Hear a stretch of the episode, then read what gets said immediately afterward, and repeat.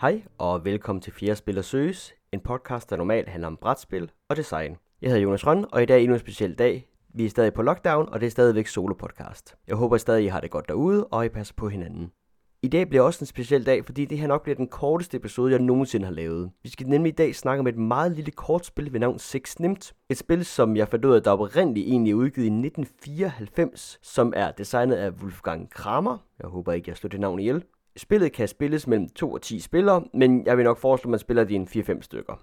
Grunden til, at jeg laver en podcast omkring det her meget lille spil, er faktisk fordi, at det er det spil, vi for tiden spiller allermest hjemme med mine forældre. Så det er et spil, jeg spiller rigtig meget, og det er et spil, alle kan være med til, og det er et spil, der faktisk er rigtig sjovt. Så når du er færdig med at lytte til den her podcast, så kan du tænke, at spillet lyder meget, meget simpelt, og det er det også. Men det betyder ikke, at spillet ikke er sjovt, så jeg foreslår, at du prøver at hænge med, indtil vi er færdige. Six Nemt består i al sin enkelhed af 104 kort. Hver kort har så et tal på sig, som sjov nok er mellem 1 og 104. Spillet starter med, at der bliver vendt fire af de her kort på bordet, og hver spiller får så givet 10 kort. En runde i spillet foregår ved, at hver spiller vælger et kort, de gerne vil spille ud og gøre klar. Når alle spillere så har valgt et kort, så vinder man kortene. Derefter så bliver kortene lagt ud på bordet fra lavest til højeste. Måden kortene skal lægges ud på bordet er faktisk meget simpelt. Du skal altid kunne tælle opad, og du skal altid lægge dit kort til det, der er nærmest det kort, du selv har lagt. Det lyder måske lidt forvirrende, men man lige prøve at give et eksempel. Hvis jeg lægger kort 90 ud, og kort nummer 80 ligger ude på bordet, og kort nummer 89 ligger ude på bordet, så skal jeg selvfølgelig lægge kort 90 op til nummer 89, fordi den er tættest på, og fordi den tæller op. Hvis en spiller så lægger et kort, der har en lavere værdi end nogle af de rækker, der ligger ude, så skal spilleren samle en række sammen, og derefter lægge det valgte kort ud på bordet, og så starte en ny række. Og her kommer en af de vigtige regler i spillet, fordi du vil sådan set ikke samle kort sammen.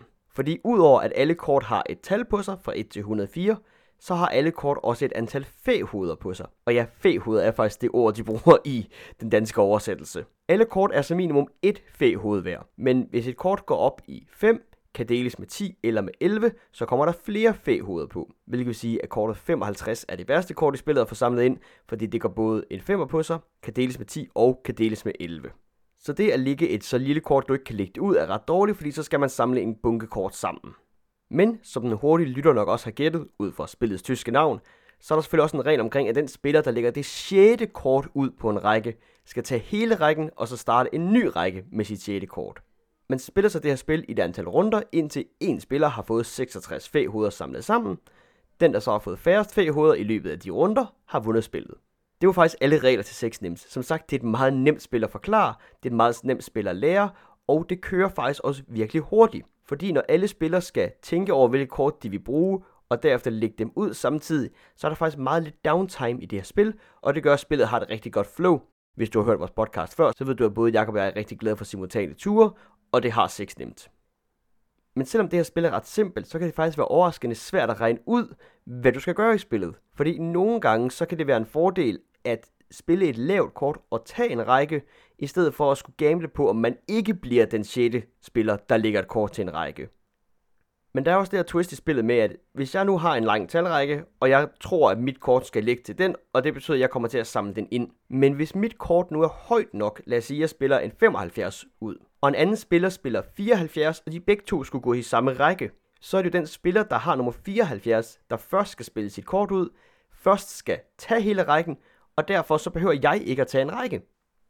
Jeg vil også sige, at efter jeg har spillet det her spil ret mange gange, så er jeg stadig svært ved at fortælle dig, hvad en god hånd af kort egentlig er. For det kommer meget an på, hvordan du spiller den, og hvad dine modstandere spiller. For eksempel så kunne man starte med at tænke på, okay, jeg sidder med 79 og 80, og det er to gode kort sammen, fordi dem kan jeg altid lægge lige i rækkefølge af hinanden. Men hvis du er så heldig, at den 79, du får lagt ud, bliver det femte kort i rækken, så bliver den 80, du sidder med jo det værste kort. Fordi så skal den her 80 jo først gå på rækken af fem kort, og det vil sige, at du nok højst sandsynligt kommer til at tage de her fem kort, der ligger ude i forvejen.